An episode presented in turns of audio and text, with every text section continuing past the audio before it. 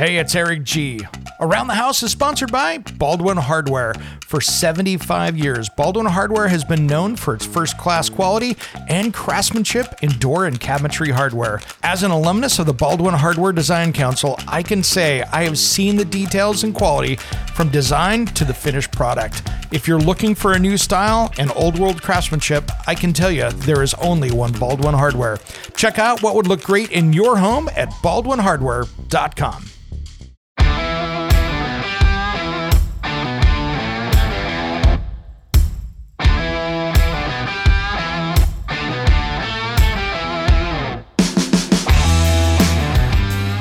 It's Around the House. When it comes to remodeling and renovating your home, there is a lot to know, but we've got you covered. This is Around the House. Hey guys, welcome to the Around the House show. This is where we help you get the most out of your home through information and education. This is the midweek special. This is where we talk about the stuff that didn't make it into last weekend's show and not make it into this weekend's show. Well, today I wanted to talk a little bit about A little bit about gardening and building garden beds and building those raised beds, because now's the time that people are starting to get, at least in my area, those things planted. And one of the biggest conversations that I have with people is using the wrong materials. For instance, you should never, and I say never, have a garden bed that has railroad ties around the outside of it. Because of the chemicals that are in railroad ties, you do not want that in your food. So, you know, you think about it, creosote that's caked all over those things was first patented for use in, on wood in the thirties. And when I lived up in the Tacoma area, Tacoma, Washington area, they had a big, huge railroad tie factory there that made creosote for the in treated railroad ties. And they were going around and digging up people's yards all around the area to make sure that they didn't get poisoned from the creosote that had just came out of the air. So it's interesting. So this stuff here, you know, it's really effective against killing like fungi and insects and marine borers and things like that. The oily texture of the treated wood will ruin clothing and footwear, and it gives sun sensitivity for workers in contact. And there is a strong suspicion that the chemical components are carcinogenic and toxicity of plants growing nearby. So, and you, I mean, it's so toxic you can't even saw, sand, or paint it without taking some serious health risks. So, if you think about it, creosote is a restricted use pesticide that is primarily used to treat railroad ties, utility poles, and marine structures, and maybe some bridge timbers. That's why you should never use it around your house. And I've seen people that actually had retaining walls made of this, and they had some really big struggles because they were getting it cleaned up, and then they did some soil samples and realized that they needed to haul some soil out around them because that was toxic from the water washing off the creosote into the ground around it. So you do not want that in your garden beds. And the same goes with the lots of other treating, treatments as well. There's a lot of different woods out there that are, um, you know, like in the pressure-treated stuff that is not rated for food or, you know, contact around there. So really, when you're making any kind of a raised garden bed, I want to make sure that when you're building these, you're building them with maybe a composite product or something like that that does not have any of these different finishes on them. A lot of these copper ones, like the uh, A C Q is another one that's a, uh, um, it's pretty low risk, but there's a lot of different finishes out there. You know, there's A C Q, there's C A, which is copper azole. That's a water-based wood preservative. Um, you know, it's widely used through the U S and Canada, and it's got copper, boric acid, and, uh, you know, other stuff.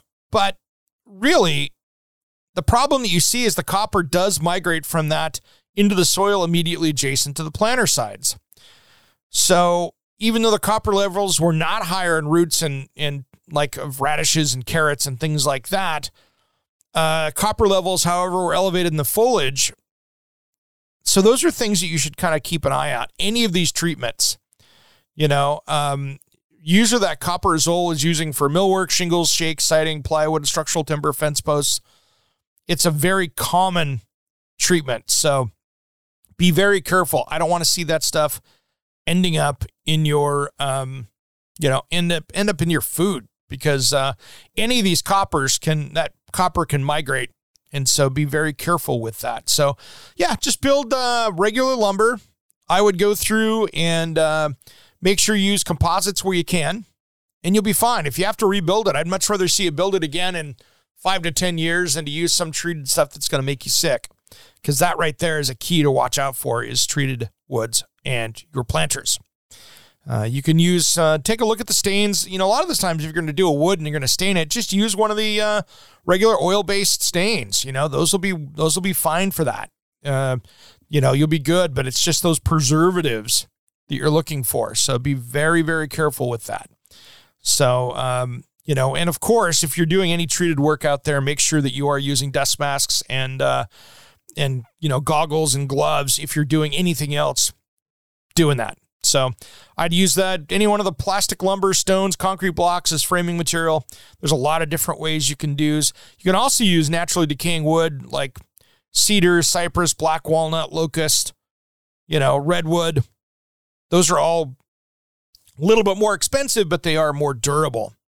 And uh, some of those can last up to twenty-five years in contact with soil. So be Be cautious when you're doing that. All right. Well, that wraps up our garden little piece there. Just make sure that we're, uh, you know, being safe with building those things. And then I wanted to talk for a minute here about heating and cooling right now. There are some killer rebates here in the United States, whether or not you like that uh, energy, you know, rebates that came out of the uh, so-called Inflation Reduction Act. They are giving away lots of money to help pay for you getting into a higher efficiency heat pump.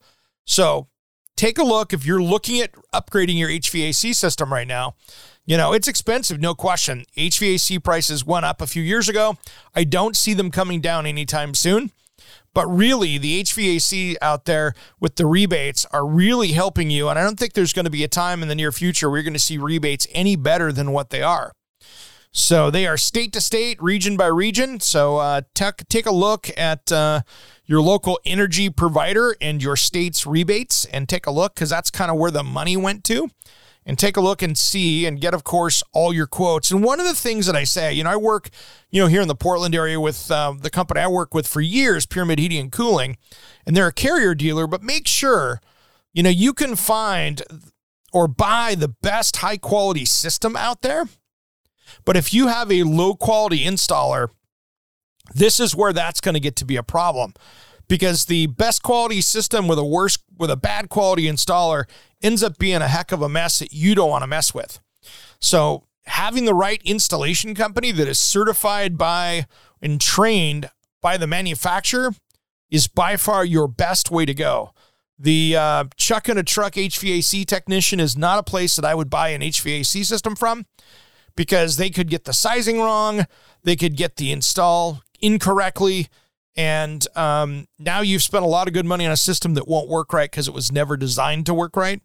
So be very careful with that. I want you to make sure that you get the right people on the job. So it doesn't matter if you're looking at Train or Carrier or whoever else you're out there looking at, just make sure you've got the right people doing it.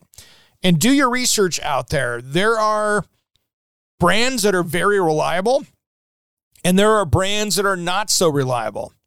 And I want you to really get online and do some research out there. You know, the big ones, the the the Carriers and the Trains are very reliable. There are some other ones out there that have been having some serious reliability problems. And nobody wants, when a year warranty wakes, you know, just goes out the door, to have failures. And then you're spending money on a system that, uh, well, didn't hold up. And that happened to my neighbor a couple years ago. Uh, they bought a house. The people had put a brand new H V A C system in, had had troubles all along the way. They moved in, and um, their home warranty ended up buying a brand new system, because it was cheaper to put a brand new other brand system in than it was to come out and replace the unit that was defective. And they were having that many problems, and it was a major brand out there. So uh, be very careful with uh, what brands you pick, because it does make a difference out there. All right, everybody, I'll give you a little tip for the show this weekend. Coming up on the radio, we've got uh, How to Hire a Designer, and in hour number two, we're going to be talking with Aria Vent. about those cool designer vents for your H V A C system. And then on Around the House Northwest, the T V show, make sure you head over to YouTube. You can catch all my videos over there. So go YouTube at Fox twelve Oregon.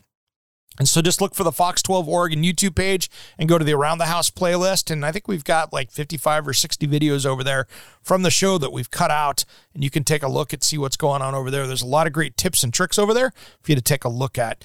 So there's a lot, th- a lot there and so much more coming up on Saturday. We're going to be going out to... Uh, We've got some fun stuff that we're going to be doing on Saturday.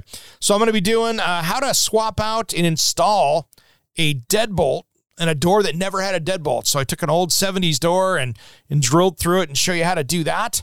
And we've got a lot of cool new pieces coming up this weekend as well with a new Made in Northwest or Made in the United States segment uh, that I uh, can't wait to show you guys. It's going to be a lot of fun. So all that and more coming up this weekend on the Round the House show. And uh, Around the House Northwest. And if you need more information or if you got questions for me, head over to around the house online dot com and you can find out over there uh, what's going on. And, of course, get a hold of me. All right, everybody, have a great rest of the week. Happy midweek special. We'll see you on Saturday. Thanks for tuning in to Around the House.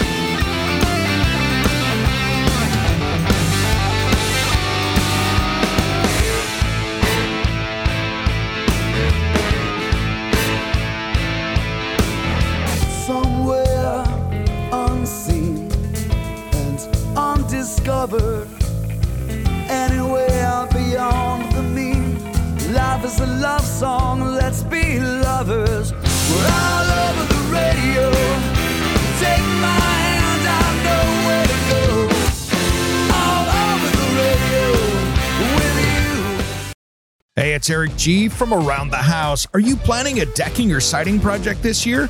If you are, you've got to check out my friends at Millboard. Millboard is a completely different kind of composite decking and cladding that enhances outdoor spaces with enduring distinction. Hand molded from the finest oak, it realistically mimics the natural grain and color of premium hardwood. If you're looking for something that doesn't look like plastic and instead real wood, check out millboard dot com. Make sure and check out that interview we did just a few weeks back. That's millboard dot com.